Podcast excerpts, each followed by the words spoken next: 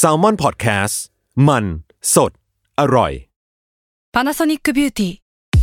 มากกว่าเครื่องเป่าผมด้วยนาโนอีเทคโนโลยีล่าสุดที่จะเปลี่ยนทุกประสบการณ์ที่คุณเคยมีนาโนอีมอยส์เจอร์พลัสเพิ่มความชุ่มชื้นให้เส้นผมหลังใช้งานมากขึ้นถึง 18 เท่า พร้อมชะลอการเฟดของสีผมสำหรับคนชอบทำสีผม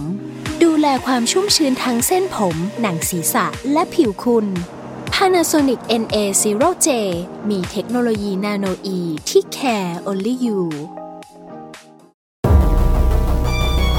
ทฤษฎีสมคบคิดเรื่องลึกลับ สัตว์ประหลาด ฆาตกรรม ความลี้ลับที่หาสาเหตุไม่ได้ เรื่องเล่าจากเคสจริงที่น่ากลัวกว่าฟิกชั่น สวัสดีครับ ผมยศมันประพงศ์ ผมธัญวัฒน์อิพุดม นี่คือรายการ Untitled Case สวัสดีครับ สวัสดีครับ ยินดีต้อนรับเข้าสู่รายการ Untitled Case เอพิโซดที่ 63 ครับผม ครับผม อาทิตย์เนี้ยสิ่งที่เราอยากพูดถึงเนี่ย มันคือเรื่องที่กำลังเป็นเทรนด์อยู่นะตอนนี้พี่ทัน เรื่อง ก่อน อะไร ที่จะเข้าว ะ เรื่อง ครับ มันคือเกม Among Us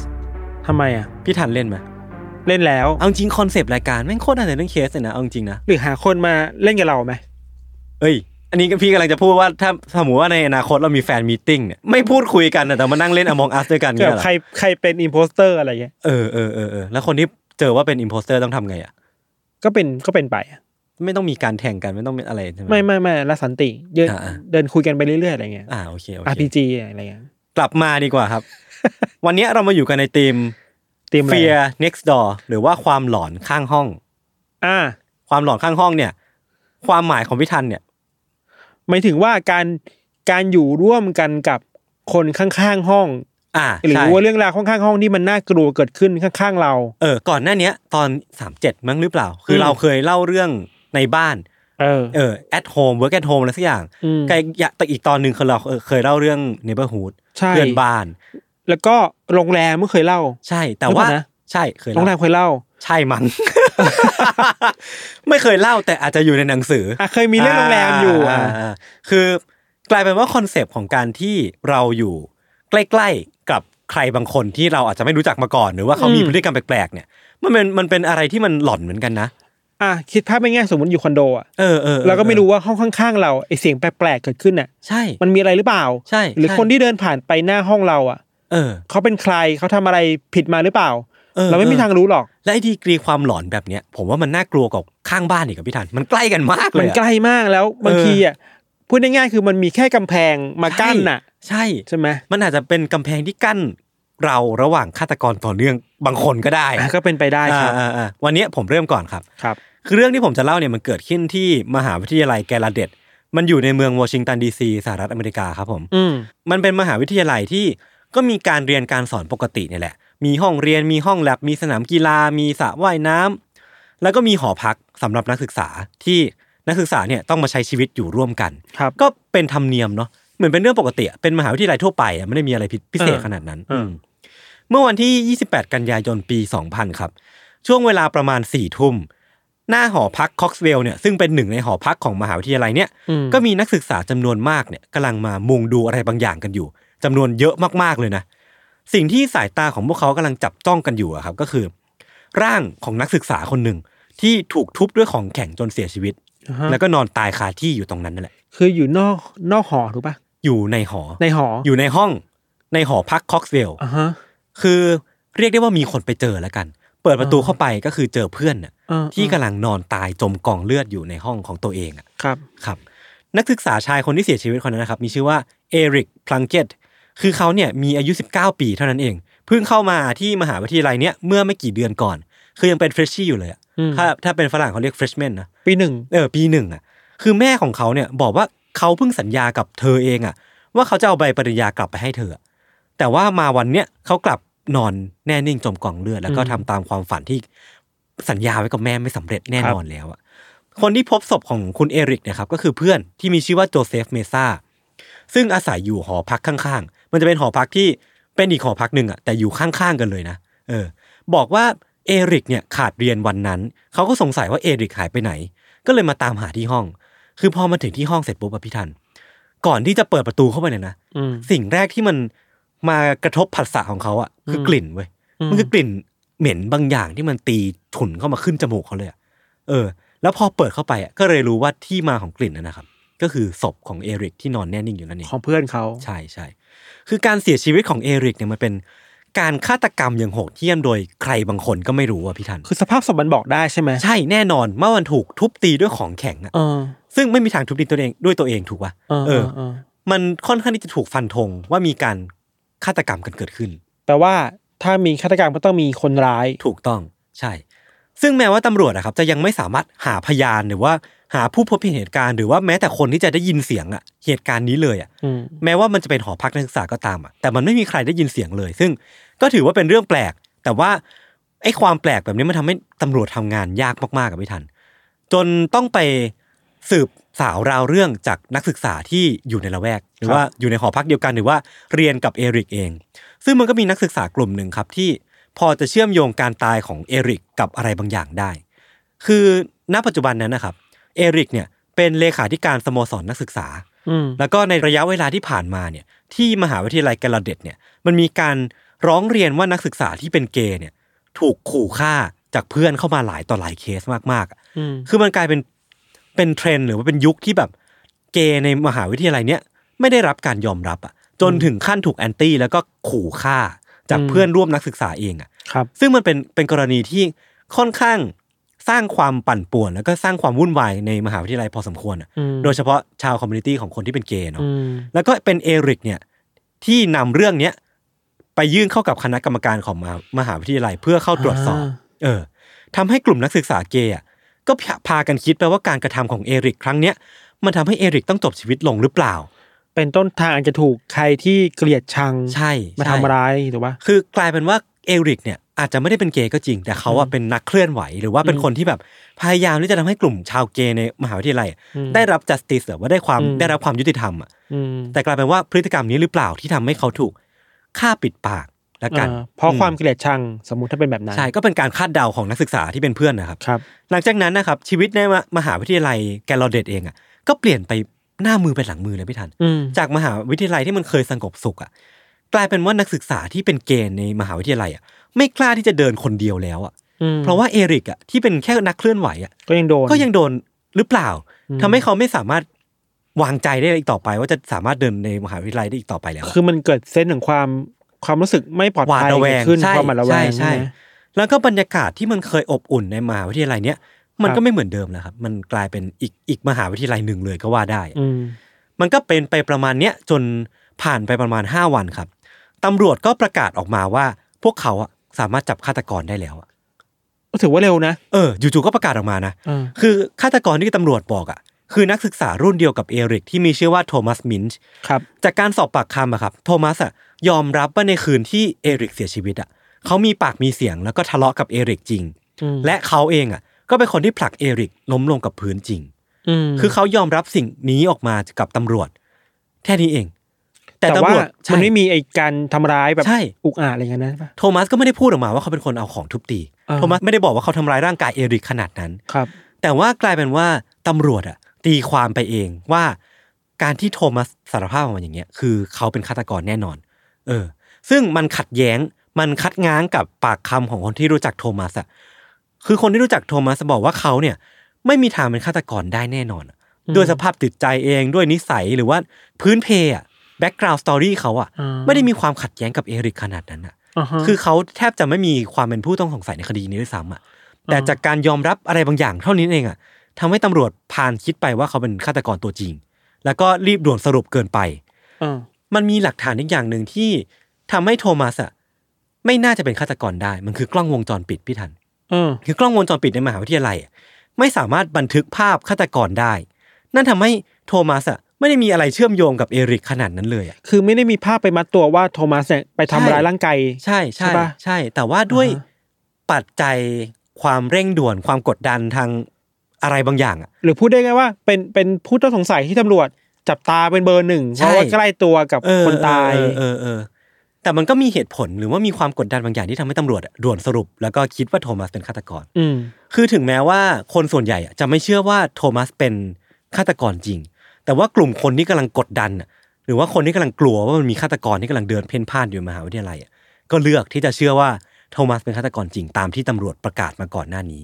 ที่เหตุผลไหมหรือว่าเพราะอารมณ์คนนี้ เพราะอารมณ์คน เพราะว่าเขาอะรู้สึกว่าการที่ตำรวจเนี่ยจับฆาตกรได้เร็วเท่าไหร่อะมันเป็นเรื่องดีเว้ย อ่า ฉะนั้นการที่ตำรวจออกมาบอกว่าโทมัสเป็นฆาตกร อ่า เขาก็เลยเลือกเชื่อไปอย่างนั้น ก็มองแล้วก็ก็เก็ตอยู่นะ เออเออเออ คือด้วยอารมณ์ของคนในมหาลัย ใช่ ความเซนส์ของความหวาดระแวงอ่ะ ก็คงรู้สึกว่า เอ้ย มีคนจับได้รู้สึก ใช่ สบายใจขึ้นหน่อย ใช่ อย่างนี้ป่ะ คือแต่ว่าเกาะต่อมาครับตำรวจก็ไม่สามารถหาหลักฐานที่ไปมัดตัวโทมัสได้สักที อืม ก็เลยลงทันบน ตกลงกับทางมหาวิทยาลัยให้ส่งโทมัสเนี่ยกลับบ้านเกิดไปก่อน คือพักการเรียนไปเนี่ยแหละ เออ เออ และพอโทมัสเนี่ยเดินทางกลับบ้านเกิดของเขาไปอะครับ มหาลัยเนี่ยก็กลับมาคลึกครื้นอีกครั้งหนึ่งโดยทันทีเลยอะนั่นแปลว่าคนส่วนใหญ่ในมหาวิทยาลัยอะเชื่อไปแล้วว่าโทมัสเนี่ยแหละคือฆาตกรของจริง ซึ่งถ้าพูดในมุมของโทมัสเองก็ไม่แฟร์กับเขานะ ไม่แฟร์เลย ถ้า ใช่ ถ้า ใช่ เขา ใช่ ไม่ได้เป็นคนทำอะ ถูกต้องใช่ ใช่ไหม คือมันก็กลับมามีการเรียนการสอนปกติ มีรอยยิ้มมีปาร์ตี้แบบสนุกสนานกันอีกครั้งหนึ่งเลยอะ ครับ บรรยากาศของมหาวิทยาลัยคือที่เคยอบอุ่น มันก็กลับมาอีกครั้งหนึ่งนะครับ จนเวลาเนี่ยมันเดินทางมาถึงวันที่ 3 กุมภาพันธ์ ปี 2001 ก็คือปีต่อมา ที่หน้าหอคอกเซลเนี่ยหอเดิมเลยนะ ก็ได้มีกลุ่มนักศึกษาจำนวนมากอะมามุงดูอะไรสักอย่างอยู่อีกครั้งหนึ่ง แล้วก็มีรถตำรวจเนี่ยที่ที่จอดเรียงกันอีกหลายจำนวนมากเลย ราวกับภาพเหตุการณ์เดิมที่มันเคยเกิดขึ้นเมื่อปีที่แล้วอ่ะ มันแฟลชแบ็กกลับมาอีกครั้งหนึ่งอะเอออ อฮะ เพราะภาพข้างหน้าเนี่ยครับ มันมีนักศึกษาที่กำลังนอนจมกองเลือดแน่นิ่งอยู่อีกคนหนึ่งอะ อีกคนนึงหัดจาก ถัดจากของเอริก เอริกใช่ไหม ใช่ คือภาพมันแทบจะซ้อนทับกันเลยอะหอเดิมมีคนมุงดูมีรถตำรวจ เออ แล้วก็มีนักศึกษาชายคนหนึ่งที่กำลังนอนจมกองเลือดอยู่ในห้องของตัวเองอีกครั้งแล้ว สภาพคือโหดร้ายเหมือนกันเนี่ย โหดร้ายเหมือนกันเลย ไม่แพ้กันเลย นักศึกษาที่เสียชีวิตคนที่สองเนยครับมีชื่อว่าเบนจามินเวอร์เนอร์อายุ 19 ปีเหมือนกัน แต่ว่าคราวเนี้ยคุณเบนจามินเนี่ยไม่ได้ถูกทุบตีเหมือนเอริก แต่เขาเนี่ยอยู่ในสภาพที่ถูกแทงทั้งหมด 19 แผล เชี่ยโหด 19 แผลนี่คือแทงไม่ยั้งเลยอะ เออ แทงจนพรุนอะ เออเออ แล้วก็คอเนี่ยครับคอของคุณเบนจามินเนี่ย ครับ มีร่องรอยว่าถูกปาดอย่างรุนแรง ผมมันมันทำด้วยความเกลียดชังแล้วแหละ ด้วยใช่มันดูมีความแบบอิโมชันมา อิ เกี่ยว โม ข้ง ชันอ่ะเออ นั่นทำให้มันมันเริ่มที่จะสงสัยกว่าเดิมว่าอะไรกันแน่ที่มันเป็น drive อยู่เบื้องหลังเหตุการณ์ฆาตกรรม ครับ ครั้งเนี้ย เออกับเพจนี้เนาะ ใช่ เหตุการณ์เนี้ยครับมันเกิดขึ้นในระหว่างที่โทมัสอะถูกพักการเรียนแล้วไปอยู่ที่บ้านเกิด ยังก็เคลียร์ได้แล้วว่า ใช่ ไม่ใช่คนร้ายแล้วแหละ นั่นทำให้เขาไม่มีทางที่จะเป็นคนที่ก่อเหตุนี้ได้เลย เออ นั่นแปลว่าคำถามหลักๆ ที่มันเกิดขึ้นกับคนในมหาวิทยาลัยอะ เออ รวมทั้งพิธันเองและคนรู้ฟังเองด้วย เออ ฆาตกรคือใครกันแน่ แล้วใครเป็นคนทำ ใช่ ทั้งสองคดีนี้เกี่ยวข้องกันไหม ใช่ในหอพักนักศึกษาที่มันไม่ควรจะมีเรื่องอย่างนี้เกิดขึ้นด้วยซ้ำอะ เออ เออบรรยากาศในมหาวิทยาลัยอะครับ มันกลับมาอึมครึมอีกครั้งหนึ่งคราวนี้มันอึมครึมหนักเลยอะว่าก่อนหน้านี้มันเคยมีผู้ต้องสงสัยที่ถูกจับไปแล้วอะ อืม ถูกถูกพักการเรียนไปแล้วอะ อืม แต่คราวนี้มันกลับมีฆาตกรรมเกิดขึ้นอีกอะทุกคนก็ต่างสงสัยกันเองอะบรรยากาศมันกลายเป็นว่า คนที่เดินผ่านไปผ่านมากับคุณอะอาจจะเป็นฆาตกรก็ได้ ความไม่ไว้วางใจ ใช่ทำมันไม่มีใครที่สามารถไว้วางใจได้เลยอะคุณอาจจะกำลังเดินสวนกับฆาตกรอยู่ก็ได้ ทุกคนที่อยู่ในรั้วมหาวิทยาลัยแห่งเนี้ยกลายเป็นผู้ต้องสงสัยทั้งสิ้นครับ อืมแล้วก็อีกเป็นอีกครั้งหนึ่งที่คดีการเสียชีวิตของคุณเบนจามินน่ะ ไม่มีพยานที่ได้ยินเหตุการณ์นี้อีกเช่นเคย ไม่มีใครได้เห็น ไม่มีใครได้ยินว่ามีการแทงกันเกิดขึ้น ไม่มีใครได้ยินเสียงกรีดร้องเลย ไม่มีหลักฐาน ถูกต้องไม่มีแม้แต่คนเดียวทำให้ตำรวจเนี่ยต้องสืบหาจากหลักฐานเท่าที่มีในที่เกิดเหตุอะพี่ทัน อืม ในห้องของเบนจามินครับ มันท่วมไปด้วยกองเลือด แต่นอกจากความสยดสยองหรือว่าความไม่พิโสละกัน อืม ทะเลเลือดเนี่ยมันจะมีรอยประทับของรองเท้า Air Max ข้างหนึ่ง Air Max ก็คือ อ่า ไนกี้ข้างหนึ่ง อ่า เออแล้วก็รวมทั้งเช็คจ่ายเงิน 650 ดอลลาร์ ซึ่งในเช็คเนี่ยนะครับ มันลงชื่อไว้ว่ามอบให้กับชายคนหนึ่ง เช็คใบนั้นนะครับ เขียนไว้ว่ามอบให้กับชายที่ชื่อว่าโจเซฟเมซ่าท่านคุณชื่อไหม คุ้นคุ้น มันคือเด็กหนุ่มที่พบศพเอริกคนแรกอะ เออ ใช่ เออ คือเป็นคนที่เปิดประตูเข้าไปเจอเอริก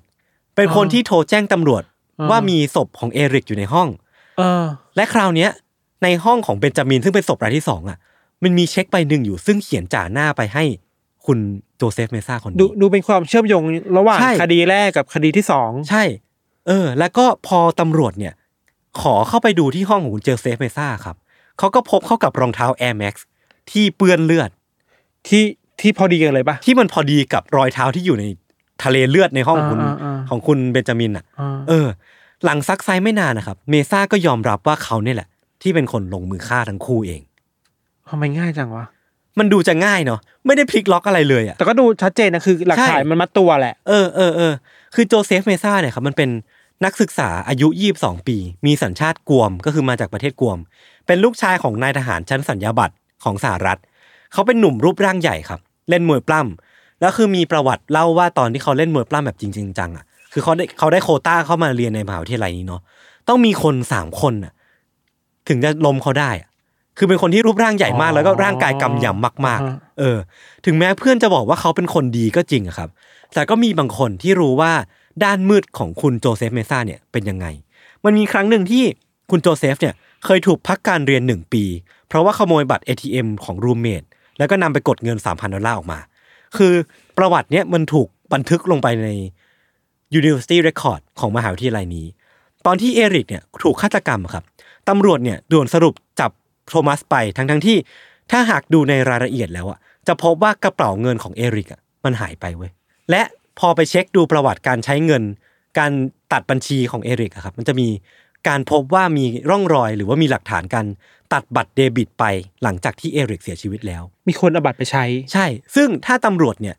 ไม่ด่วนสรุปไปจับโทมัสอะครับ เขาจะสามารถเชื่อมโยงหลักฐานนี้ ว่ามันมีร่องรอยของเอริก การคนใช้เงินบัตรเดบิตของเอริก และก็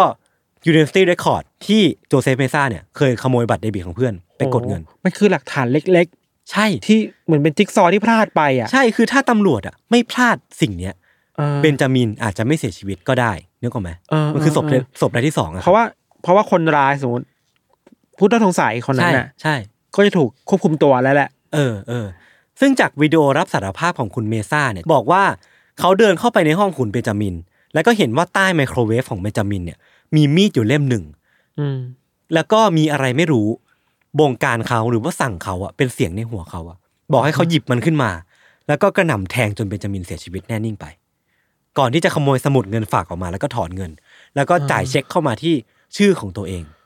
เออ ส่วนในกรณีของเอริกเนะครับ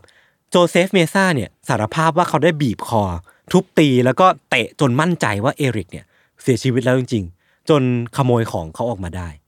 คือมันเป็นการฆาตกรรมที่ถูกวางแผนมาแบบ ไม่ได้ถูกวางแผนมา แต่ว่ามีแรงจูงใจ ที่ผมไม่ค่อยเชื่อว่ามันเป็นเรื่องเงินซะทีเดียวอ่ะมันต้องมีอะไรบางอย่างที่มันถูกซ่อนอยู่ในแง่ของจิตใจนะ กับเรากับคิดว่าเงินมันชัดเจนมากเลยว่าเป็นการขโมยของไปใช้อ่ะ เออแต่ถ้าถ้ามันมันเงินจริงอะพี่ธานทำไมถึงต้องแทงสิบเก้าแผล หรือว่าเตะต่อยอะไรพวกเนี้ย เออ ก็ เออมันมันดู สใจ มีความโหดเหี้ยมอะไรบางอย่างนะครับ สมมติสมมติถ้าแต่ขโมยคงไม่ได้ฆ่าแบบ ใช่ อุก ใช่ อาจขนาดนี้ใช่ไหม เออเออเออแล้วก็ในวันที่ 13 กุมภาเนี่ยตำรวจก็ได้ประกาศว่า ได้ทำการจับกลุ่มเมซ่า ผู้เป็นฆาตกรเรียบร้อย เขาถูกตั้งข้อหา 15 ข้อ แล้วก็ถูกจำคุกตลอดชีวิต ครับ ซึ่งสาเหตุที่ทำให้โจเซฟเฟซ่าเนี่ยลงมือก่อเหตุดังกล่าวเนี่ยมันไม่ค่อยแน่ชัดครับ แต่ว่าส่วนหนึ่งเนี่ยจากคำสารภาพของเขาในชั้นศาลเนี่ยเขาบอกว่ามันมาจากความเครียดที่สะสมมาทั้งชีวิต เป็นสิ่งหนึ่งที่ทำให้เขามีอาการต่อต้านสังคม นั่นก็คือโจเซฟเมซ่าเนี่ยครับมีอาการหูหนวก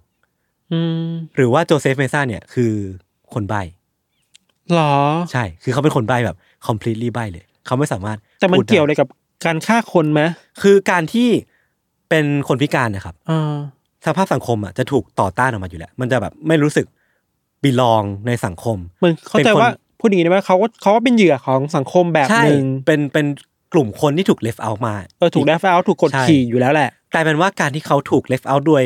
ปมทางร่างกายหรือว่า เออเออเออ ที่เขาเลือกไม่ได้ เออ มันทำให้เขารู้สึกว่าเขากดดัน เออ เขารู้สึกว่าไม่บิลองกับใคร ไม่รู้สึกว่ามีส่วนร่วมหรือว่า อืม อยู่ในสังคมจริง ๆ อ่ะ อืม กลายเป็นว่าเขารู้สึกว่าเขาโดดเดี่ยว แล้วก็ไอสิ่งนั้นนั่นแหละที่มันกัดกินหัวใจเขาแล้วก็ทำให้เขาเครียด ซึ่งมันสะสมมาทั้งชีวิตจนเขามาลงกับเหยื่อทั้งสองคน คดีของอันนี้ ใช่เออ จากคำให้การในศาลนะครับ เขาบอกว่าที่เขาลงมือก่อเหตุเนี่ย มันเป็นเพราะว่าเขาเห็นภาพของมือที่ใส่ถุงมือสีดำอะลอยอยู่บนอากาศ แล้วก็ที่เป็นไอ้ถุงมือนั่นแหละ ที่สั่งให้เขาอ่ะฆ่าเหยื่อทั้งสองคนทิ้งซะ เชี่ยนะ เขาบอกว่าถุงมือเนี่ยมันเป็นสัญลักษณ์ของอันเดอร์เทเกอร์หรือคือนักมวยปล้ำ ซึ่ ซึ่ ง ง เทเกอร์อีกแบบหนึ่งก็เป็น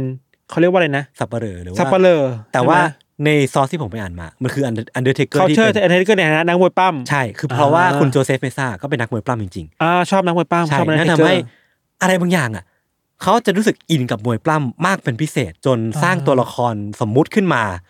และไอ้ เออ เป็นไอ้ตัวละครสมมุตินั่นแหละที่บงการให้เขาลงมือก่อเหตุก็ได้ แล้วอันเ r อร์เทเกอร์ในมวยปั้มก็มีบทบาทความเป็นแบบสปเปเหร่ออะ เออ หรือเป็น เออ ตัวแทนในความตายประมาณหนึ่งอะไรอย่างเงี้ยเนาะ อืม ถ้าคนดู อืม มันจะรู้จักเนาะ ใช่ ไม่แน่ใจว่าเพราะอาการใบ้ที่ทำให้เขาถูกกีดกันจากสังคมหรือว่า อะไรก็ตามอะครับทำให้เขาสร้างตัวละครขึ้นมาในหัวหรือเปล่า แต่ที่แน่ ๆ ครับศาลก็วินิจฉัยว่าเขาน่าจะมีอาการทางจิตอยู่จริง อืม หรือว่าอาจจะไม่ เพราะว่าในจดหมายที่เขาเขียนถึงแฟนสาวอะถูกเปิดเผยออกมาในชั้นศาลอะ อืม ว่ามันมีการเตรียมกันบางอย่าง เขาบอกกับแฟนสาวไว้ว่า เขาจะแกล้งบ้าเมื่อถึงเวลาไต่สวน นั่นทำให้ทั้งหมดแล้วอะเมซ่าอาจจะทำไปเพื่อเงินเท่านั้นเองก็ได้อะเรื่องราวมันไม่ได้ไม่ได้ถูกคลี่คลายขนาดนั้นอะ เออคือเรายังซื้อทฤษฎีหรือซื้อแนวทางที่คิดว่าเขาเขาทำเพื่อเงินอ่ะ ใช่ แล้ว ใช่ใช่ แล้วอาจจะมีการสร้างอะไรบางอย่างขึ้นมา เพื่อ เป็นตัวละคร เพื่ ส อ ตอรี่บางอย่าง ใช่เพื่อมาค้างงัดในศาลอะไรบางอย่างนี้ก็ได้ เออ แต่ว่าอย่างไรก็ตามครับ เมื่อเมซ่าถูกจับแล้วอะมหาวิทยาลัยแกลาเดตก็กลับมาเงียบสงบอีกครั้ง เออเออ ซึ่งมันเงียบแบบเงียบจริงๆนะ เพราะว่าที่มหาวิทยาลัยแกลาเดตเนี่ยมันเป็นมหาวิทยาลัยสำหรับผู้พิการทางหูพี่ทัน อ่า มันเป็นมหาวิทยาลัยสำหรับคนใบ้อะ อ่า เพราะฉะนั้นซิตูเอชันหรือว่า ทั้งหมดเนี่ย ถูกต้อง มันไม่มีการพูดกันเกิดขึ้นเลย เวลาที่ตำรวจออกมาประกาศว่า อ่า จับคนนู้นคนนี้ได้แล้ว เหมือนว่าก็จะจับโทมัสได้ อ่า จับเมซ่าได้ อ่าอ่ามั มันถูกถ่ายทอดออกมาผ่านภาษามือทั้งสิ้นอ่ะ อ่า มันเลยกลายเป็นว่าทำไมถึงไม่มีใครที่เป็นพยานที่เห็นหรือว่าได้ยินเหตุการณ์นี้เลย นั่นหมายความว่าพวกเขาเป็นค เขา น เขาพิการ หูหนวกแล้วก็เป็นใบ มันเลยกลายเป็นว่าสิ่งที่เราควรจะพูดกันต่อครับ มันคือเรื่องของสุขภาพจิตของคนพิการ อืม สุขภาพจิตของคนเป็นใบ อืม ซึ่งมันมันเป็นเรื่องที่เราไม่ค่อยได้พูดถึงเนาะเพราะว่า อืม เราอาจจะสื่อสารเขาด้วยลำบากอ่ะมัน อืม เป็นคนละภาษากันอ่ะเขาสื่อสารกันด้วยภาษามืออ ม สัญญาณมืออ ม แต่เราเองก็ภาษสื่อสารกันผ่านคำพูด อืม นั่นเลยคนที่เราเนี่ยในฐานะคนที่เป็นสังคมส่วนใหญ่ อืม กลับกลายเป็นคนที่ละเลยว่า คนที่เป็นผู้พิการเนี่ยเขาอาจจะนอกจากการบกพร่องทางกายแล้วอ่ะ อืม เขาอาจจะถูกเลฟเอาจากสังคมบางอย่าง แล้วก็ทำให้มีความแหว่งวิ่นในจิตใจก็ได้อะ อืมการการสื่อสารกับกับบุคลากรทางการแพทย์ เออ ที่ดูแล เออ เรื่อง mental health อ่ะ อืม บางที เราก็ไม่มั่นใจว่าในอเมริกาหรือในเคสเนี่ย บุคลากรทางการแพทย์ที่ดูแลอยู่ในมหาลัยเนี่ยเขาเขาเอื้อมมือมาถึง อืม นักศึกษาเหล่านี้ อืมอืม ได้มากแค่ไหน หรือมีมีข้อจำกัดอะไรบ้างในการสื่อสารกับพวกเขาอ่ะ เออเออ อย่างคนเราเองเราที่เราสามารถพูดได้เราเราได้ยินเนี่ยบางที เราเองก็มีบางครั้งที่พวกเราเองก็ไม่กล้าพูดปัญหาสุขภาพจิต อืม ออกไปให้คุณหมอฟังด้วยซ้ำไป เออเออ ในบางในบางครั้งเนาะ ใช่ใช่ แล้วขณะคนที่เขาไม่สามารถสื่อสารนะเขามีข้อจำกัดในการสื่อสารนะ ยิ่ง เขายิ่งมีปัญหา โอ้โ ของเราอีกอ่ะ ใช่ใช่มันเป็นเรื่องที่แบบ เออ ไม่ค่อยมีใครพูดถึง เออ เสร็จแล้ว ฉะนั้น ก็ มันต้องตามหา ใช่ กลับมา ใช่ ที่กับที่บุคลากรทางการแพทย์หรือสถาบันอะไรบางอย่างทางการแพทย์ในมหาลัยว่า ใช่ คุณลิชมาคุณเอื้อมมือมาถึงพวกเขาได้แค่ไหนอ่ะ ใช่ ใช่ไหม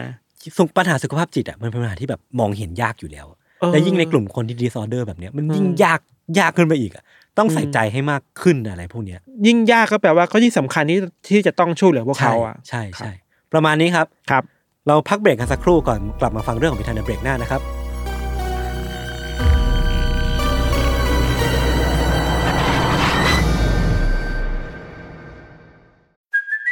Hey, it's Kaylee Cuoco for Priceline. Ready to go to your happy place for a happy price? Well, why didn't you say so? Just download the Priceline app right now and save up to 60% on hotels. So, whether it's Cousin Kevin's Kazoo concert in Kansas City, go Kevin, or Becky's Bachelorette Bash in Bermuda, you never have to miss a trip ever again. So, download the Priceline app today. Your savings are waiting. Go to your happy place for a happy price.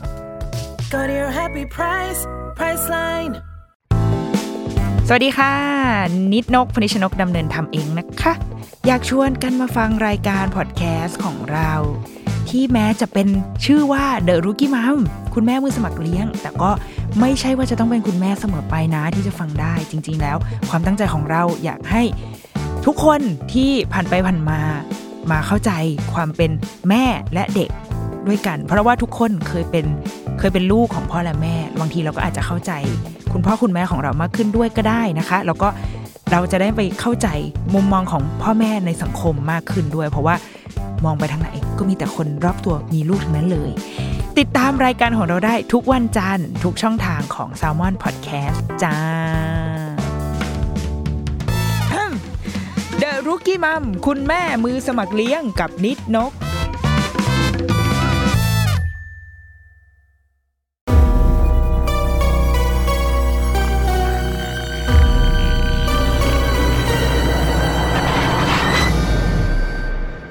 เค เรื่องของเรานะครับก็ของยศเป็นเรื่องในมหาลัย อ่าใช่ ของเราอ่ะเป็นเรื่องในโรงแรมครับ อ่า เรื่องนี้มันเกิดขึ้นในโรงแรมแห่งหนึ่งในเมืองโบมาส์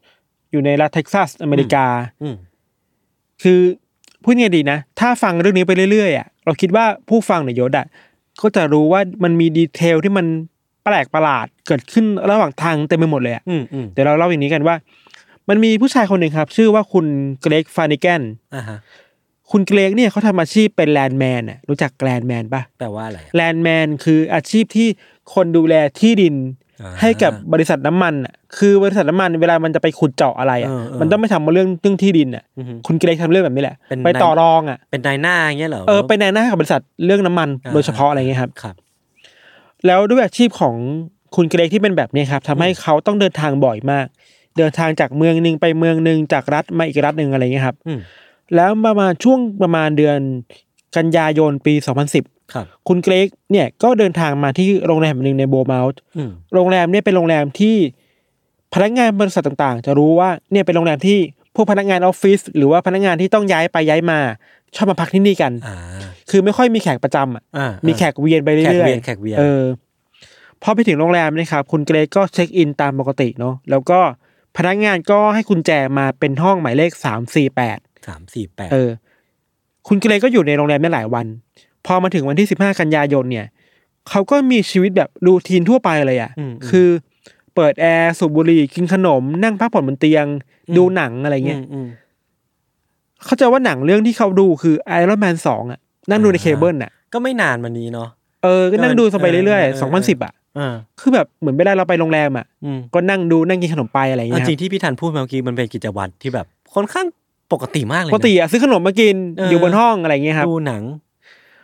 พอถึงเวลาประมาณหนึ่งทุ่มอะครับ คุณเกรกก็เปิดอีเมลมือถืออะ อืม เปิดอีเมลคุยกับแฟนภรรยาเขานะ คือภรรยาส่งเมลมาคุยกันน่ะชื่อว่าคุณซูซี่เฟรนิแกน อืม คุณซูซี่คือว่าเป็นคนที่ชอบคุยกับสามีตลอดอะ อืม ไปทำงานที่ไหนเยันนี้เป็นยังไงบ้าง อืมอืม งานดีไหมอะไรเงี้ยก็คุยกันตามปกติเว้ยคือ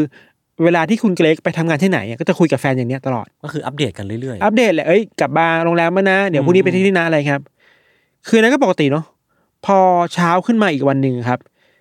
ด้วยกิจวัตรประจำวันที่คุณเกรกกับคุณซูซี่จะคุยกันตลอดอะ อืม คุณซูซี่ก็เปิดมือถือมา เอ้ย ข้อความไม่มาว่ะ มิสเซจหายไป อืม มันมีอะไรหรือเปล่าอะไรเงี้ย ก็เลยโทรไปที่โรงแรม ก็ไม่มีใครรับโทรศัพท์ ติดต่อไปโทรหามือถือที่คุณเกรกอะ เออ มือถือก็ไม่มีใครรับ อ่าฮะ มันก็แปลกๆแล้วเนาะ คุณซูซี่ก็เลยโทรไปหาที่ออฟฟิศของคุณเกรก อืม ว่าเฮ้ยคุณเกรย์เข้าออฟฟิศหรือเปล่า อืม ทำไมอยู่ที่โรงแรมแล้วไม่มีใครติดต่อเลยอะไรเงี้ยติดต่อไม่ได้เลยอะไรเงี้ยครับ พอไปนแบบเนี้ยทางออฟฟิศก็ค่อนข้างกังวล อืม ก็เลยส่งพนักงานมาสองคน อ่าฮะ มาที่โรงแรมแห่งเนี้ยเพื่อมาดูว่าไม่สบายหรือเปล่า เออ หรือเป็นอะไรไหมอะครับ ก็น่าเป็นห่วงอยู่นะ อืม พอพนักงานสองคนเนี้ยมาที่โรงแรมเนอะก็มาที่มาที่ห้องสามสี่แปดนี่แหละเคาะประตูไปก็ไม่มีคนเปิดไว้ย อืม จนสุดท้ายแล้วก็ต้องไปบอกพนักงานอะว่าเฮ้ยมาเปิดประตูให้หน่อย รู้สึกว่ามันแปลกๆนะ เออเออเออเออ เขาจะเป็นอะไรไหมอะไรเงี้ยครับ พอพนักงานโรงแรมมาเปิดประตูให้อ่ะพอเปิดประตูเข้าไปครับสิ่งที่พวกเขาเห็นก็คือว่าเขาเห็นร่างของคุณเกรกอะนอนอยู่บนพื้นอะ อ่าฮะ นอนเอาหน้าจมพื้นอยู่อะ เออ แล้วก็ไม่มีที่ประจอแล้วอะ ก็คือ คือเสียชีวิตแล้ว เออ แต่ว่าสภาพมันแปลกมากเลยคือว่า ร่างกายของคุณเกรกอะคือคนเราผิวอะ อืม ไม่ขาวอะถ้าเป็นฝรั่งอะไม่ขาวก็เนื้อ อ่า ถูกปะ ชมพู เออประมาณนั้นน่ะ แต่ว่าศพของคุณเกรกอะสีผิวกลายเป็นสีน้ำเงินน่ะ อืม น้ำเงินอมอมเทาอะ อ่า ซีดอะ อ่า เหมือนเหมือนเลือดมันหายไปมันซีดอะยศ อ่าฮะ เวลาคนถูกแช่แข็งนานๆอะ ครับ แล้วว่าสีจะเป็นแบบนั้นอะ คือมันไม่ มั ใช่ นซี สี ดอะ ของเนื้อคนที่มันเป็นภาพจำที่เราเห็นกัน ไม่ใช่สีของศพที่ปกติอะ อ่าอ่าอ่าอ่า ไม่ใช่การตายโดยปกติที่จะสีแบบนี้อะ สีน้ำเงินแบบ มัน มันมันเทาๆน้ำเงินน้ำเงินน่ะ ผมอยากรู้ว่ามันน้ำเงินทั่วร่างหรือว่า ทั้งทั้งสีผิวเลย ทั่วร่างเลย โอ้จริงเหรอ เออ คือผมมาเคยอ่านหนังสือเรื่องหนึ่งมันเขาเล่าว่าหลังจากที่เราตายไปอ่ะพี่มันจะเป็น color of death คือมันจะ อืม ค่อยๆ เปลี่ยนสีไป เออ แต่ส่วนใหญ่ก็จะเป็นสีที่เปลี่ยนไปตามพื้นที่กดทับอ่ะอย่างเช่น อ่า ว่าเรานอนนอนคว่ำใช่ไหม เออ พื้นที่ด้านหน้าของเราเนี่ยก็จะเปลี่ยนเป็นสี น้ำเงินบ้างเขียวบ้าง เออเออ แต่ไม่เคยได้ยินว่ามันเปลี่ยนทั้งตัวมาก่อนนะ เออ ไม่แน่ใจอันนี้ เอ ไม่แน่ อ ใจ น่าสนใจดี อืม ซึ่งมันก็เป็นดีเทลที่แปลกดีอ่ะ อ่า อันนี้ อ่า ดีเทลแรกนะ อือฮึ แล้วสภาพในห้องอะครับ คือว่า เราบอกก่อนว่าในเดือนกันยายนที่อเมริกามันเป็นหน้าร้อน แล้วเวลาอเมริกามันร้อนอ่ะเท็กซัสอ่ะ อืม มันร้อนมากนะ ร้อนเท่าประเทศประเทศไทยบ้านเราอะแต่ว่าตอนที่เปิดประตูเข้าไปอะแอร์มันปิดอยู่อะ อืม ทั้งทงๆที่ถ้าเป็นคนท่องเที่ยวหรือว่าเป็นลูกค้าทั่วไปที่มาพักโรงแรมอะ ต้องเปิด ก็ต้องเปิดแอร์อะ เออ แล้วมาตอนกลางคืนทั้งคืนเนี่ยไม่ปิดแอร์เอ้ยไม่เปิดแอร์ได้ยังไงเนาะ อือฮึ นอกจากแอร์ถูกปิดแล้วครับตำรวจก็พบว่าสภาพในห้องมันมีความไม่เมคเซนต์อะ อืม เช่น ของมีค่า สมมุติถ้ามีคนมาทำร้ายเขาอะของมีค่ามันอยู่เหมือนเดิมหมดเลยเว้ย อืม เงินอยู่บัตรเครดิตอยู่ อืม กระเป๋าตังค์อยู่ นอกจากนี้ครับ สภาพในห้องคือมันดูเรียบร้อยมากๆอ่ะ อืม ไม่มีร่องรอยของการเข้ามางัดประตูเพื่อเข้าไปเอาของ อืม หน้าต่างปิดเหมือนเดิม ไม่มีการงัดหน้าต่าง ไม่มีงานการงัดประตูอ่ะ ไม่มีร่องรอยการบุกรุกเข้าไป เออไม่มีการบุกรุก ไม่มีร่องรอยของการบุกรุก ไม่มีการต่อสู้ ทุกอย่างมันแน่นิ่งมาก มันมันเงียบเชียบมัน มันสมูทไปหมดเลยอ่ะ สมูทเกินไปแล้วกัน เออ มันเงียบเกินไปมันไร้ร่องรอยเกินไปจนทำให้เรารู้สึกว่าสงสัยขึ้นมา ใช่ พอหลังจากเกิดเหตุนี้ขึ้นมาครับตำรวจก็ไปดูผู้กระเป๋าของคุณเกรกอะ่ะ ครับ พอหลังจากเกิดเกิดเหตุนี้อะตำรวจก็ไปดูผู้กระเป๋าของคุณเกรกอะ่ะคือว่าถ้าสภาพศพเป็นแบบเนี้ยสันนิษฐานแรกคือว่าป่วยหรือเปล่า อืมอืมอืม ก็ไปดูกระเป๋า อ่า แต่ก็ไม่มียานะ อ่า ถ้าไม่มียาก็คือไม่ไม่ได้เป็นไม่ได้มีอินดิเคเตอร์ที่บ่งบอกว่าเขาป่วยอะไรบางอย่างอยู่ใช่ไหม เออ จากข้อมูลที่ไปคุยกับแฟนคุณเกรกอะ่ะ ครับ เขาก็ไม่ได้มีโรคประจำตัวที่ร้ายแรงอะ่ะ เออแล้ว ที่จะเสียชีวิตได้อะ่ะ เออเออเออมันเริ่มมันเริ่มแบบ น่าสงสัยขึ้นเรื่ เออ อยๆอะ แต่ตำรวจทำได้แค่นั้นอ่ะ ครับ ก็ถ่ายรูปห้องไว้ถ่ายรูปศพไว้ แล้วก็เอาศพของคุณเกรกเนี่ยมาชันสูตรต่อ ครับ ที่ห้องเก็บศพ อ่าฮะ ดีเทลหลังจากเนี้ยมันจะประหลาดขึ้นอีกเว้ยคือว่า เออ ในการชนสูตรศพครั้งแรกอะครับ แพทย์พบว่ามันมีรอยช้ำเล็กๆ อยู่ตรงแก้มซ้ายของคุณเกรกซึ่งอันเนี้ยคาดเดาได้ว่ามันเป็นรอยแผลจากการที่ล้มลงไปอะ เอออืม เวลาคนเรามันล้มลงไปบนพื้นเนี่ยมันจะมีรอยแผลตัวแก้มอะ อ่า อันเนี้ยอันเนี้ยคาดเดาได้แล้วก็คิดว่าไม่น่าแปลกอะไรมาก ครับ แต่ที่แปลกจริง ๆ คือว่า เขาพบว่าตรงบริเวณด้านล่างของอวัยวะเพศคุณเกรกอะ อ่า มันมีการฉีกขาดอยู่อะ ฮะ เป็นรอยฉีกขาดประมาณครึ่งนิ้วอ่ะ โอ้ยครึ่งนิ้วก็ไม่ได้ไม่ได้เล็ก ๆ นะ เออที่ที่อวัยวะเพศด้านล่างของคุณเกรกอ่ะ อ่าน อกจากรอยฉีกขาดแล้วอ่ะอวัยวะบริเวณนั้นมันบวมขึ้นว่ะ อ่าฮะ เหมือนมันมีแผลอะไรใหญ่มากที่บริเวณนั้นอ่ะ เออ ซึ่งมันก็ดูแปลกมากๆเหมือนกันเนาะ อืม ยังไม่หมดแค่นั้นนะ นอกจากบริเวณอวัยวะเพศแล้วอ่ะ ครับ ขึ้นมาตรงบริเวณอวัยวะภายใน อันเนี้ยโหดมาก อืม คือว่าคุณหมอเริ่มผ่าเวลาผ่าจะเอากรีดได้ อืม บอกเขาเปิดเขาเปิดร่างของคุณเกรกขึ้นมาเขาบอกว่าเลือดมันเยอะมากอ่ะ เลือดข้างในนะที่มั ใช่ นข้างอยู่ข้างในนะ ใช่ที่มันที่มันเยอะขนาดนี้เพราะว่า พวกลำไส้อะไรเงี้ยมันมันฉีกขาดอะ อ่าฮะ แล้วเลือดมันก็ออกมา อ่า เกินเกินกว่าปกติอะ นั่นจึงเป็นสาเหตุที่ทำไมร่างกายเขาถึงเป็นสีน้ำเงินหรือเปล่า ใช่เราคิดว่านั้นเป็นสาเหตุหลักเว้ย อ่าฮะ อาจจะมีปฏิกิริยาอะไรบางอย่างที่เราไม่สามารถอธิบายได้เนาะ อืม ไอ้บริเวณที่เราบอกว่าน่ากลัวคือว่าลำไส้ครับเขาบอกว่าลำไส้อะมันถูกกรีดออกมาไม่ถือว่าหรือว่ามันมีแผลที่มันฉีกออกมา อ่า แล้วอาหารที่ย่อยออกไปแล้วบางส่วนอะ อืม มันมันทะลักออกมาจากลำไส้อะ เออเออเออเออ คือพูดอีกแบบคือว่ามันฉีกขาดอะอวัยวะภายในอย่างลำไส้มันฉีกขาดออกมา มันเออมันมันน่าสงสัยตรงที่ว่ามันฉีกขาดเละเทะอย่างเงี้ยแล้วมันมันเกิดขึ้นจากอะไร มันเกิดขึ้นจากอะไรใช่ป่ะ ใช่ นอกจากลำไส้แล้วเขาจะพบว่าพวกตับท้องซี่โครง ก็จะมีรอยแผลแบบเนี้ยเหมือนถูกอะไรมาปะทะจนมันเสียหายอะ ใช่ใช่ นอกจากนี้ตรงบริเวณหัวใจอะพบรูอะไรบางอย่างด้วย ครับ รูเล็ก อ่าฮะ ๆ ที่ตำรวจหรือแพทย์ไม่สามารถบ่งชี้ได้ว่านี่คือรูของอะไรอะ เออ โหมัน อะไร มัน วะ อะไรเต็มไปหมดเลยอะ เออมัน ยิ่งผ่าไปยิ่งเจออะไรแบบแปลกๆอะ question mark เยอะมากอ่ะ จากข้อมูลที่เกิดขึ้นนะครับ คนที่เป็นหมอที่ชันสูตรศพเขาก็สรุปอธิบายในเบื้องต้นว่า อืม คุณเกรกไม่น่าจะเสียชีวิตด้วยสาเหตุแบบธรรมชาติอะ อ่า และคิดว่าน่าจะมีใครสักคนหนึ่งหรือซัมติงเนี่ยแหละทำให้อวัยวะภายในมันมันเสียหายเนี่ย อืม เขาสันนิษฐานว่า คุณเกรกอาจจะถูกใครบางคนมาทำร้าย อืม เหมือนถูกเตะอะ อืม ถูกถูกเตะด้วยท่อนขาที่แข็งมากอะ อ่า เข้ามาที่บริเวณลำตัวทำให้เครื่องในมันมันพังมันเสีย อ่าฮะ แต่ว่ามันมีมันมีดีเทลบางอย่างที่ไม่เม e เซนเว้ย อืม คือถึงแม้ว่าคุณเกรกในในข้อสันนิษฐานของหมอนะ ว่าจะถูกเตะอะแต่ว่าบริเวณลำตัวข้างนอกอ่ะ ไม่มี ไม่มีรอยแผลของการถูกเตะเลยเว้ย เนี่ยผมกำลังจะถามไม่ทันเลยเว้ยว่าแบบเฮ้ยข้างในมันเละเทะขนาดนั้นอะ เออ แล้วตรงผิวหนังด้านนอกตรงพุงเขาอะ ไม่มีรอยแผลเลย โดนอะไรวะ อย่างที่เราบอกว่ารอยแผลที่ชัดเจนคือตรงแก้มอ่ะ งงแดก แต่ข้างในคือเละมากอ่ะ เออ พังไปแล้วอ่ะ ครับ เหมือนมันมีอะไรบางอย่างเข้าไปชอนใส่ข้างในอ่ะ เออเออเออเออ แล้วอย่าลืมมันตรงอวัยวะเพศมันมีแผลเลยนะ อ่า มันมีอะไรหลายอย่างมากเลยเว้ยเกิดขึ้นในร่างกายคุณเกรกอ่ะ อ่าอ่าอ่าอ่าน อกจากนี้ครับ ความที่ไม่สามารถหาอะไรมาอธิบายได้อ่ะ อืม แค่บอกว่าอาจจะถูกฆาตกรรม อือฮึ แต่ว่าพอไปเช็คกล้องวงจรปิดแล้วอ่ะ มันไม่มีใครเข้ามาในห้องคุณเกรกเลยเว้ย อืมยิ่งลึกลับขึ้นไปอีกนะ มันนี่มันคือฆาตกรรมในห้องปิดตายอ่ะ ใช่ฆาตกรรมที่ในห้องปิดตายซึ่งไม่มีหลักฐานว่าตายเพราะอะไรด้วย เออ ซ้ำอะ เออไม่มีร่องรอยของการต่อสู้อ่ะ อืม สมมติมีการเตะจริงอ่ะมันควรจะมีร่องรอยของการต่อสู้หรือการขัดขืนอะไรบางอย่างในห้องอ่ะ ไม่มีทางแน่นอน เพราะว่า ไม่ ถ้า มีอะ ถ้าเตะจริงก็คือต้องมีรอยช้ เอ ำ อ แน่นอน ทีเนี้ยภาระหนักก็อยู่ที่ตำรวจแล้วแหละ ครับ ว่าคุณจะไปจับคนร้ายยังไงอ่ะ อืม คือหลักฐานคือมีแค่เนี้ยตำรวจที่ดูแลคดีนี้อยู่ครับ อืม เขาก็กลับไปที่โรงแรม อ่า ไปตรวจดูข้อมูลมากมายอะไรเงี้ย แล้วสิ่งที่เขาสำคัญสิ่งที่เขาคิดว่ามันต้องโฟกัสอ่ะ ครับ คือคุณเกรกอยู่ห้องสามสี่แปดใช่ปะ อืม เขาไปคุยกับแขกในห้องสามสี่เจ็ดกับสามสี่เก้า อืม เพื่อสอบถามว่าได้ยินเสียงอะไรหรือเปล่า ก็คือเพื่อนข้างห้อง เพื่อนข้างห้อง อืม ทั้งทั้งสองห้องก็บอกว่าไม่มีอะไรเลย ไม่เคยได้ยินเสียงแปลกอะไรเลย เออเออ ไม่เคยเห็นอะไรเลย คือยืนยันว่าไม่รู้เรื่องอ่ะ อืม ตำรวจก็ทำอะไรไม่ได้อะ อืม คือบอกมาแค่นี้ก็ก็ต้องต่อไปต่อให้ได้อะ ครับ ก็ไม่รู้จะไปต่อยังไงต่อใช่ป่ะ พอ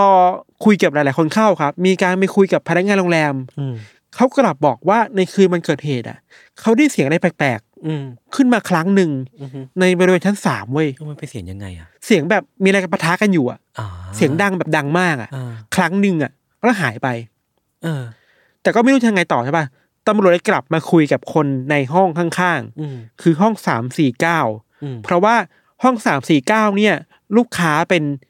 ผู้ชายสามคน อืม แล้วเป็นประมาณว่าเป็นวิศวกรอะ ครับ มีร่างกายที่กำยำอะแล้วเขาเลยสันนิษฐานว่า หรือเป็นไปได้ไหมว่าทั้งสามคนเนี้จะมีเรื่องทะเลาะวิวาทกับคุณเกรก อ่า แล้วบุกเข้าไปทำร้ายคุณเกรกในห้อง อ่า หรือว่าทำลายก่อนข้างนอกห้อง แล้วคุณเกรกก็เสียชีวิตในห้อง มันก็เป็นไปได้สำหรับตำรวจในตอนนั้นนะครับ อืม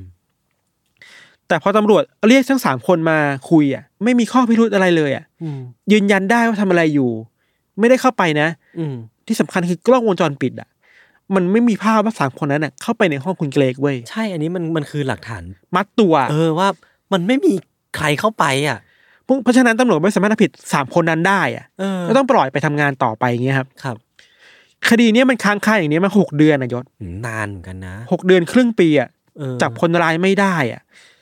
ตำรวจก็ไปสัมภาษณ์คนรู้จักคุณเกรกมากมายนะ อืม ทั้งคนที่เป็นเพื่อนในวัยเด็ก ภรรยา แล้วก็กัลยาณมิตร อืม เพื่อนร่วมงานที่ออฟฟิศทุกคนยืนยันว่าคุณเกรกเนี่ยนิสัยดีมากเฟรนลี่มาก ไม่เคยสร้างศัตรูกับใครเลยอ่ะ อืม ก็เป็นไปได้ยากอีกว่ามันจะมีใครมาทำร้ายคุณเกรกวะ เออ นอกจากนั้นนะครับตำรวจก็กลับไปโรงแรมหลายรอบ มีครั้งหนึ่งก็ไปถามโรงแรมไปขอดูกล้องทั้งทั่วโรงแรมเลยอ่ะแล้วเพราะว่าคุณเกรกอ่ะไม่เคยลงไปดื่ม ดื่มเหล้าดื่มเบียร์ในบาร์ข้างล่างโรงแรมเลยเว้ย อืม เพราะฉะนั้นเขาสันนิษฐานว่าเขาเมาแล้วมีปากเสียงคนอื่นอ่ะ ก็ตัดไป ก็ตัดทิ้งไป เออ ก็แทบจะไม่เหลืออะไรแล้วอ่ะ นั่นดิ เราถ้าเราเป็นตำรวจนี่เราคงแบบเครียดมากอะ เครียดมาก แต่ว่ามันมีอะไรบางอย่างเว้ยคือตำรวจไปเจอข้อมูลหนึ่งในบันทึกของโรงแรมว่า ในช่วงเวลาที่ก่อนที่คุณเกรกจะเสียชีวิตไม่นานน่ะ คุณเกรกเหมือนกับว่าอยู่ในห้องนะ อยากกินป๊อปคอร์นก็เลยไปเปิดไมโครเวฟ อ่ะ เอาป๊อปคอร์นไปใส่ เออ แต่พอเปิดไมโครเวฟไม่นานปุ๊บอะไฟช็อต อืม ไฟช็อตครั้งเนี้ยมันทำให้ห้องข้างๆอะห้องสามสี่เก้ากับห้องข้างล่างของคุณเกรกอะไฟดับเว้ย อืม มันมันอาจจะเป็นเหตุการณ์ที่ทริกเกอร์อะไรบางอย่างก็ได้อะ เออเออเออเออ ที่ทำให้ห้องสามสี่เก้าไม่พอใจหรือเปล่า ก็ก็เป็นไปได้ อ่ะอันนี้อินเคสว่ามันมีการทำร้ายร่างกายกันเกิดขึ้น เออ การที่ไฟดับ มันก็อาจจะเป็นตัวจุดชนวน อีกอย่างหนึ่งไฟดับมันมันแมชกับเรื่องที่แอร์แอร์ปิดอ่ะ อ่า ก็คือคัดเอาตัดไป เออ มันมันมีอะไรบางอย่างเกิดขึ้นเล็กๆน้อยๆอ่ะ เออเออเออ ซึ่งเหมือนเป็นดีเทลที่ตำรวจ พลาดไปอ่ะ อ่าฮะ ทีเนี้ยเราขอสรุปเรื่องราวประมาณนี้ให้ก่อนนะว่า เรื่องราวทั้งหมดคือว่ามันมีคนเสียชีวิตในห้อง อ่าคื ที่ล็อก ก็คือคุณเกรก คุณเกรก อ่า ประตูปิด หน้าต่างปิด อ่า ไม่มีร่องของการต่อสู้ ครับ สภาพศพคือว่าอวัยวะภายในเสียหายอย่างหนัก ครับ มีรอยฉีกขาดตามจุดต่างๆ ไม่มีร่องรอยการงัดห้อง อืม ไม่มีการขโมยทรัพย์สิน อืม ผู้ตายไม่เคยทะเลาะกับใคร ไม่มีศัตรู ไม่เคยดื่มเหล้าไม่มีอาการมึนเมา อืม ก่อนเสียชีวิตมีไฟฟ้าและดวงจรเกิดขึ้น อืม แล้วมีเสียงอะไรบางอย่างเกิดขึ้นในห้อง อืม สิ่งท้ายๆที่เขาทำคือนั่งดูทีวีบนเตียง อ่า ทั้งหมดเนี่ยโยคิดว่าเกิดอะไรขึ้น เชี่ยผูอย่ามาถามสิถามคุณผู้ฟังดีกว่า อ่ะ อ่ะให้คุณผู้ฟังคิดกัน รายโยดอะคิดว่าเกิดอะไรขึ้น ผมคิดว่า แม่งอาจจะต้องเกี่ยวข้องกับป๊อปคอร์นเว้ย หรอ เพราะว่าอะไร ไม่ใช่เหรอ อ่ะไม่รู้ไม่รู้ไม่รู้ ไม่รู้อ่ะ ไม่รู้จริงๆ ไม่รู้เลยไม่รู้เลยอ่ะคือผมว่า อ่ะผมเดานะ มันอาจจะขึ้นกัดเกิดขึ้นจากรูบางเล็ก ๆอ่ะ เออ ตรงอวัยวะเพศ เออ ซึ่งผมจับคีย์เวิร์ดที่พี่ธานพูดว่าการช้อนชัยจากข้างใน เอ อะ อ น่าสนใจ ผมคิดว่าทฤษฎีเนี้ยอาจจะมีตัวอะไรบางอย่างหรือเปล่า อ่า ที่มุดเข้าไป อ่า เออ หักมุม หักมุม คือว่ามันมีทฤษฎีหนึ่งที่ตำรวจดิบขึ้นมาเป็นประเด็น ครับ คือว่าเขาเชื่อกันว่าในตอนนั้นคุณคิดว่าคุณเกรกอะถูกทำร้ายแหละ อืมอืมอืม แล้วกลุ่มคนที่ทำร้ายคือคนข้างห้อง อืม ที่เป็นพวกวิศวกร แล้วเหตุจูงใจคือว่า อาจจะเป็นเพราะคุณเกรกทำไฟดับอะ อ่า แล้วพวกนั้นเมาอยู่อะ อ่า ก็เลยไม่พอใจทำร้ายจากข้างนอก อ่า แล้วคุณเกรกก็เจ็บ อืม ก็เลยมาเสียชีวิตในห้อง ครับ อันนี้คือทฤษฎีที่ตำรวจคิดว่าเป็นไปได้มากที่สุดในเวลานั้นเว้ย กระแสหลัก กระแสหลักมาก อืม แต่ว่าพวกเขาก็ไปสอบปากคำคนในโรงแรมอะ อืม คือมันแทบไม่มีพยานหรือว่าหลักฐานอะไรบ่งชี้ให้เอาผิดกับสามคนนี้ได้เลยอะ ถ้ามันจะมีการทะเลาะวิวาทวิวาทกันเกิดขึ้น มันก็ควรมี น คนเห็นเหตุการณ์มาทะเลาะกันน่ะ หรือเสียงอะไรบางอย่างหรือกล้อง ใช่ เห็นคนตีกันอยู่อะ ใช่ใช่ มันไม่มีเลยเว้ย ครับ เรื่องราวแบบนี้มันก็ผ่านไปอีกหลายเดือนนะ อืม จนถึงเดือนพฤศจิกายนน่ะ อืม ครอบครัวของคุณเกรกอ่ะหรือว่าภรรยาเขาแฟนเขาคุณซูซี่อ่ะก็ไม่พอใจ คือเว้ยเวลามันผ่านไปหลายเดือนมากทำไมยังจับใครไม่ได้สักทีหนึ่งอ่ะ ครับ คุณซูซี่ก็เลยไปจ้างนักสืบเอกชนเว้ย อืม มาช่วยไขคดีนี้ อ่าโมริโคโกโร่ เออประมาณนั้นอ่ะ อ่า คนนี้เคยเป็น FBI มาก่อน อ่า ก็เลยคิดว่ามีสกิลประมาณหนึ่ง อ่า นักสืบคนนี้ชื่อว่าเคนเบรนแนน อ่าฮะ คุณเคนเนี่ยก็มาช่วยสืบคดี แล้วที่สนุกมากคือว่าตำรวจอ่ะพร้อมรับเลยอ่ะ อืม คือแบบอ้าแขนรับอะ ไม่ไหว ช่ยเถอะ แล้ว กูไม่ไหวแล้ว ช่วยหน่อย กูไม่กูไม่ไหวแล้วช่วยหน่อยตำรวจคือจับมือเลยอะ เรียกได้ว่าอีโก้ที่มีเนี่ย หายไปหมดสิ้น คือยอมอะคือ เออ เดสเฟลตแล้วอะไรเงี้ย ครับ ทั้งตำรวจทั้งนักสืบก็มารื้อคดีนี้กันใหม่ อืมอืม สิ่งที่พวกเขาทำสิ่งแรก ๆ คือว่ากลับไปห้องนั้นอะ อ่าก ลับไปห้องสามสี่แปด อ่าฮะ คราวนี้ตรวจดูแบบละเอียดยิบเลยอะทั้งในโพรมทั้งใต้เตียง ทั้งหน้าต่างห้องน้ำนู่นนี่นั่น อืมอืม ก็ไม่เจออะไรวายศ ก็ยังไม่เจออีกเหรอ ในเวลาที่เขาแบบกำลังจะถอดใจอะ เออก ำลังจะแบบเดินออกจากห้องอะเปิดประตูอะ อืม นักสืบไปเห็นหรือว่าตำรวจไปเห็นว่าไอ้ข้างๆประตูอ่ะแม่งมีรอยอะไรบางอย่างเว้ย เออเออเออ คือเป็นรอยแบบไม่เนียนกับสีผิวของกำแพงอ่ะ อ่าฮะ เขาก็ไปเพ่งดูเว้ยเขาบอกว่ามันเป็นรอยซ่อม อืม แล้วตรงข้างหลังรอยซ่อมอ่ะมันมีรูอะไรบางอย่างตรงกำแพงเว้ย เออ ตอนแรกก็สงสัยว่าหรือจะเป็นพวกรอยที่เวลาเราเข้าโรงแรมอ่ะ อ่า แล้วด้ามจับของประตูอ่ะ ไปโดน ไปโดน อ่า เป็นรอยหรือเปล่า เออ เขาก็เลยเอาประตูอ่ะ อืม มาลองปิดดู มาชิดดู รอยมันไม่ตรงกันว่ะ ก็แสดงว่าไม่ใช่รอยจากประตู ใช่ แล้วมันคืออ อารจอจะย อะ อะไร ไร แล้วกำแพงห้องอ่ะ อืม มันคือกำแพงห้องที่กั้นระหว่างสามสี่แปดกับสามสี่เก้าอ่ะ อ่าฮะสามสี่เก้าคือห้องของวิศวกรหนุ่ม สาม สาม คน คนนั้ นั้น นอ่ะตำรวจเลยรีบไปห้องข้าง อืม ๆ ซึ่งตอนนี้ไม่มีใครอยู่อ่ะ อืม ไปเปิดดูเปิดประตูดูให้พนักงานเปิดประตูดู แล้วพบว่า ตรงกำแพงฝั่งเดียวกันอ่ะ อืม มันก็มีรูเหมือนกันเว้ย เชี่ย ห้องสามสี่แปดมีรูสามสี่เก้าก็มีรูแล้วรูตรงนั้นมันเชื่อมต่อกันอ่ะ เออ แล้วรูนั้นน่ะคือ มันถูกอัดไปด้วยยาสีฟันน่ะ หึ ยาสีฟันแห้งๆอ่ะ อืม คือเข้าใจว่าพอมันมีรูแล้วมีคนเอายาสีฟันไปกดทับมันอ่ะ เออ ไม่ให้เห็นอ่ะ อ่า นึกว่า เออเออเออเออไปอุดรู ไปอุดรูเอาไว้อ่ะ อ่า เพราะยาสีฟันออกมา มันมีรูอยู่อ่ะ แล้วที่ที่น่าสนใจคือว่า รูมันขนาดใหญ่เท่าไหร่ รูเล็กประมาณหนึ่งแต่ว่าสิ่งที่พวกเขาเจอคือว่า ไอ้รูจากห้องสามสี่เก้าอ่ะ อือฮึ มันเล็กว่ะ อ้าว แต่ว่ารูจากสามสี่แปดมันใหญ่กว่าว่ะ ก็คือรูจากห้องคุณเกรกเนี่ยใหญ่กว่าห้อง เออ วิศวกร มันแปลว่าถ้ามันมีอะไรบางอย่างที่มันผ่านเข้ามา เออ ทางเข้ามันคือสามสี่เก้าแล้ว แล้ว ออก ค่อย มา มา ทางสามสี่แปด บานปลาย เนี่ยหรอกปะ เออ คือธรรมชาติของรูอ่ะ หรือว่าเวลามันมีอะไรถูกยิงผ่านเข้ามา อ่า ปลายทางมันจะใหญ่กว่าทางจุดเริ่มต้นอ่ะ ใช่ เพราะเพราะมันกระจายออกมาแล้วไง อ่า ตำรวจเลยทำมีเว้ยเอาเครื่องยิงเลเซอร์อะ อืม เวลาเราเราไปเรียนหนังสืออะจะมีอาจารย์ยิงเลเซอร์บนบนสไลด์อ่ะ อืม ลองยิงดูว่าถ้าเอารัศมีอ่ะ อ่า มาเริ่มต้นจากห้องข้างเข้ามาในห้องคุณเกรกอ่ะ อ่ามั มันจะเป็นยังไง อ่า เลเซอร์มันเป็นเส้นตรงเนาะ มันตรงมาจากห้องอะ อืม แล้วมันตรงไปเห็นหรือปะ อืม มันตรงไปถึงตรงกลางเตียงของคุณเกรกเลยเว้ย ฮะก็คือตรงที่คุณเกรกนอนอยู่ นอนอยู่นั่งนั่งอยู่อะ เออกลางนอนดู ตรงนั้น ทีวี เลย ออะ ตรงกลางเลยอะ เป๊ะเลยเหรอ เป๊ะเลยเว้ย เชี่ย มันแปลว่า หรือว่ามันมีคนยิงอะไรบางอย่าง จากห้องนั้นอะ เออ เข้ามาที่ห้องคุณเกรก เออ แล้วมันผ่านมาตรงกลางพอดีอะ เป๊ะ อย่าลืมว่ารอยตรงอวัยวะอวอวัยวะเพศอะ อ่า ถ้าคนนอนอยู่นั่งอยู่อะ ก็คือเป๊ะเป๊ะเลย เป๊ะเลยอะ เชี่ย ถ้าเป็นตามสันนิษฐานนี่คือว่ากระสุนน่ะมัน ครับ ถูกยิงมาจากห้องข้าง อ่า ๆ ผ่านเข้ามาทางกำแพง อืม เข้ามาทางหว่างขาคุณเกรกอ่ะ แล้วก็ทะลุ แล้วชอนชัยเข้าไปในร่างกายจนทำให้ทำให้อวัยวะภายในมัน มัน เละ ฉีก เทะ ขาดมันเละเทะอ่ะ เออ มันน่ากลัวมากนะเว้ย คือหูย เกินไปอ่ะ มันอันเอ็กซ์เพมากเลยอ่ะพี่ทัน ใช่ทีเนี้ยสุดท้ายแล้วผู้ต้องสงสัยก็คือสามคนนั้นในห้อง อืม สามสี่เก้า อืม ก็เรียกมาคุยไว้ย อืม คราวนี้ขยี้หนักเลย เออ ตำรวจรู้ว่าเฮ้ยถ้าคุณไม่สารภาพอะผมเอาผิดคุณได้นะผมมีหลักฐานแล้วนะ เอาง่ายๆถ้าคุณไม่สามารถตอบได้ว่าไอ้รูเนี้ย เกิดจาก คื อะไร ก็แปลว่าคุณเข้าข่ายผู้ต้องสงสัยแน่นอน แล้วอย่าลืมว่าพยานคนหนึงบอกว่าได้ยินเสียงดังขึ้นครั้งหนึ่งในคืนนั้นน่ะ แล้วก็จบไป แล้วก็จบไปแต่ไม่รู้เสียงดังอะไร เออ แล้วมันแมทชกับกล้องวงจรปิด อืม ที่ไม่เห็นสามคนนั้นน่ะเดินออกมาทำร้ายคุณเกรซในห้องอ่ะ เพราะว่ากล้องวงจรปิดส่วนใหญ่มันจะอยู่ตรงโถงทางเดิน เออ อันนี้มันเป็นในห้อง ในห้องมัน ก็ เดินไม่มีใครเห็นไง เออ ห้องปิดตายมาเลยไม่ปิดตายขนาดนั้นน่ะ มันผ่านรูนั้นน่ะ พอตำรวจเรียกทั้งสามคนนั้นมาคุยอีกทีครับเขาวเนี่ยเรียกคนหนึ่งชื่อว่าเทรนต์พาซาโน ครับ เป็นหนึ่งในสามคนนั้น อืม เทรนต์เนี่ยบอกกับตำรวจว่า คืนนั้นน่ะ เขาไปกินเบียร์กับเพื่อนมา อืม ที่บาร์แถวๆนั้น ก็เมากันพอสมควรอ่ะพอออกจากบาร์มาเพื่อนคนหนึ่งก็เดินไปที่รถ อืม แล้วก็หยิบปืนขนาด9มมกลับมาด้วย กลับมาที่ห้องพักด้วย อืม ด้วยความคึกขนองด้วยความเมาอ่ะ อืม ตามคำบอกเล่าที่เขาบอกตำรวจคือว่า พวกเขาเอาปืนมาแกล้งกันในห้องอ่ะ เออ คือคนที่หยิบปืนมาชื่อว่าแลนส์มูลเลอร์ อือฮึ มูลเลอร์เอาปืนมาชี้ที่เพื่อนอ่ะเอ้ยกูเดี๋ยวกูยิงมึงเลย เออ เดี๋ยวยิงนะยิงนะอะไรเงี้ย มีการปัดไปปัดมา อ่าฮะ สุดท้ายปืนลั่นว่ะ โอ้โห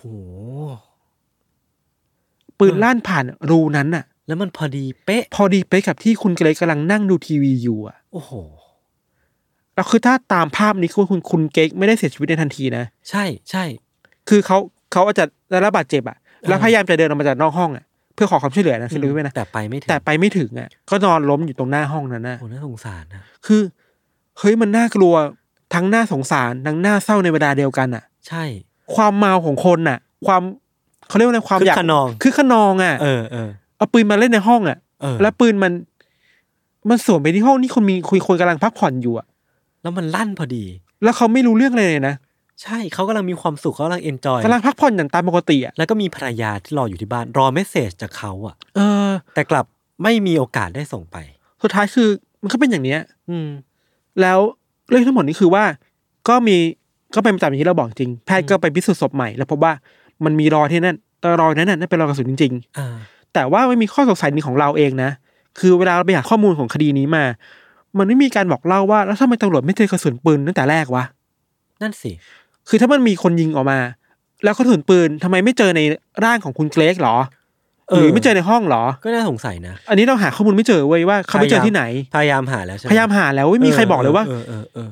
แล้วกระสุนตอนแรกอะ อืม ทำไมไม่เจอล่ะ หรือว่ามันไปตกค้างในร่างกายแล้วพิสูจน์ศพไม่เจอหรอ มันน่าจะเป็นไปไม่ได้ ซึ่งมันมันเราไม่รู้เลยเว้ยอันนี้เรา อืม เราคิดว่าเป็นช่องโหว่มากของเรื่องราวนี้นะครับ แต่ไม่ว่ายังไงก็ตามครับมุลเลอร์ในฐานะคนยิงอะก็ยอมรับสารภาพในชั้นศาลแล้วก็ อืม ติดคุกสิบปี อืม ในฐานฆ่าคนตายโดยไม่เจตนา เออเออ โดยประมาท อาจจะอาจจะมีข้อหาแบบปกปิดหลักฐาน ดูอาจจะมีคดีอื่นด้วยแต่สุดท้ายคือติดคุกสิบปี ครับ ซึ่งคุณซูซี่อ่ะแบบโกรธมากอะ คือ เฮ้ยมัน คนโกรธอะ มันมากกว่าแค่ความประมาทนะเว้ย เออ สิบปีมันสิบปีอะ อืม แต่คนตายคือเขาไม่รู้อีหนุ่ยเหน่กับคู่คุณเลยนะ ใช่ เสียชีวิตแบบเนี้ยครับ อืม สุดท้ายแล้วคือเนี่ยแหละสิบปี อืมอืม เรื่องก็จบไป อืม แต่คิดว่าเรื่องที่น่าคุยต่อคือเฮ้ยคดีในห้องปิดตายอ่ะมันลึกลับขนาดนี้ได้เลยนะเว้ย ใช่ คือ จาก ให้ สภาพที่มันแบบ โหน่ากลัวร่างกายเรามันฉีกขาดอ่ะ อืม ภายในฉีกขาดอ่ะ อืม สุดท้ายคือ มันเกิดขึ้นจากกระสุนปืนหนึ่งนัดจากปืนลั่นอ่ะ และความบังเอิญควาวคาม มบังเอิญและแอลกอฮอล์ ความโชคร้ายของคนที่เป็นเหยื่อ เออเออ ความไม่ระมัดระวังความประมาทความเลินเล่อความอะไรก็ตามอ่ะ เออ ที่มันควรจะถูกเบลมเพราะอย่างเนี้ย เออ ซึ่งแบบโหยากมากเลยนะ สุดท้ายแล้วมันก็กลับมาที่คอนเซปต์ของเพื่อนข้างห้องเนาะ มันลิทเทอรี่ข้างห้องมากๆอ่ะ ว่าเราอาจจะไม่สามารถคาดเดาได้เลยว่า คน เออ ที่มาพักข้างห้องเราอ่ะ จะมามีการเมา มีการท้าทายกัน แล้วก็ส่งผลให้เกิดความบังเอิญที่มันลงเอยด้วยการเสียชีวิตของคนคนหนึ่งอะ แล้วยิ่งเป็นโรงแรมอ่ะ ออ ที่เราไม่สามารถเลือกเพื่อน ใช่ ข้างห้องได้อะยศ เออเอออ เราเลือกห้องได้นะ เออ ว่าเราห้องนี้อ่ะแต่เราไม่สามารถเลือกได้ว่าเราจะไม่อยู่ข้างใครอ่ะ ใช่ใช่ใช่ แล้วเราไม่มีทางรู้ด้วยว่าห้องข้างๆกำลังทำอะไรอยู่อ่ะ หรือเป็นคนแบบไหนหรือมีปืนไหมอ่ะ เออน่ากลัว ทีเนี้ยมันอยู่ที่ว่าโรงแรมมาแหละ อืม ว่าโรงแรมคุณมีการมาตรการในการตรวจสอบอาวุธคนยังไงอ่ะ ใช่ ถ้าถ้าสมมติว่าบุลเลอร์ใช่ไหม เออมูลเลอร์เนี่ยเป็นคน ไม่ ยิง สามารถเอาปืนกลับเข้ามาในโรงแรมได้ เออ ก็อาจจะไม่เกิดเหตุการณ์นี้เกิดขึ้น มันมีอุปกรณ์หรือมันมีเครื่องในการตรวจสอบโลหะ หรือตรวจสอบอาวุธหรือเปล่าในโรงแรมอ่ะ อืม แล้วอเมริกามีปัญหาเรื่องปืนอยู่แล้วไง อ่าใช่ ใช่ปะ เออ เท็กซัสก็มีปัญหาเรื่องการกระดาษยิงหลายครั้งมากอ่ะ ก็จริงนี่เป็นเท็กซัสด้วย เออเท็กซัสมัน อืม โหดอ่ะ อืม อะไรเงี้ยก็ก็น่ากลัวทั้งในเรื่องของมาตรการการปลอดภัยแล้วก็ตั้งคำถามถึงการกฎหมายในการควบคุมปืนในอเมริกาด้วยอะ ครับ ว่าคุณควบคุมใช้ได้แค่ไหนทำไมคุณสามารถหยิบปืนจากที่หนึ่งมาที่หนึ่งมันยิงกันเล่นได้ง่ายในห้องขนาดนั้นเลยเหรอ เออ มันกลายเป็นของเล่นเลย เออสุดท้ายแล้ว คดีที่เราอาจจะคิดว่ามันเป็นห้องปิดตายอ่ะ ก็ มันจะมีดีเทลอะไรบางอย่างที่เรา ใช่ใช่ หลง ใช่ ลืม ใช่ ไปอ่ะ เออ คือเสน่ห์ของห้องปิดตายอ่ะ มันคือแบบ ถ้าเราคิดว่าเราหาหลักฐานครบแล้วอ่ะ เออ มันยังไม่ครบ มันยังมีอีกจุดหนึ่งแห จุ ละ ดหนึ่งอ่ะ เออ และ ซึ่ง ไอ้เนี้ยจุดจริงๆด้วยนะ เออซึ่ง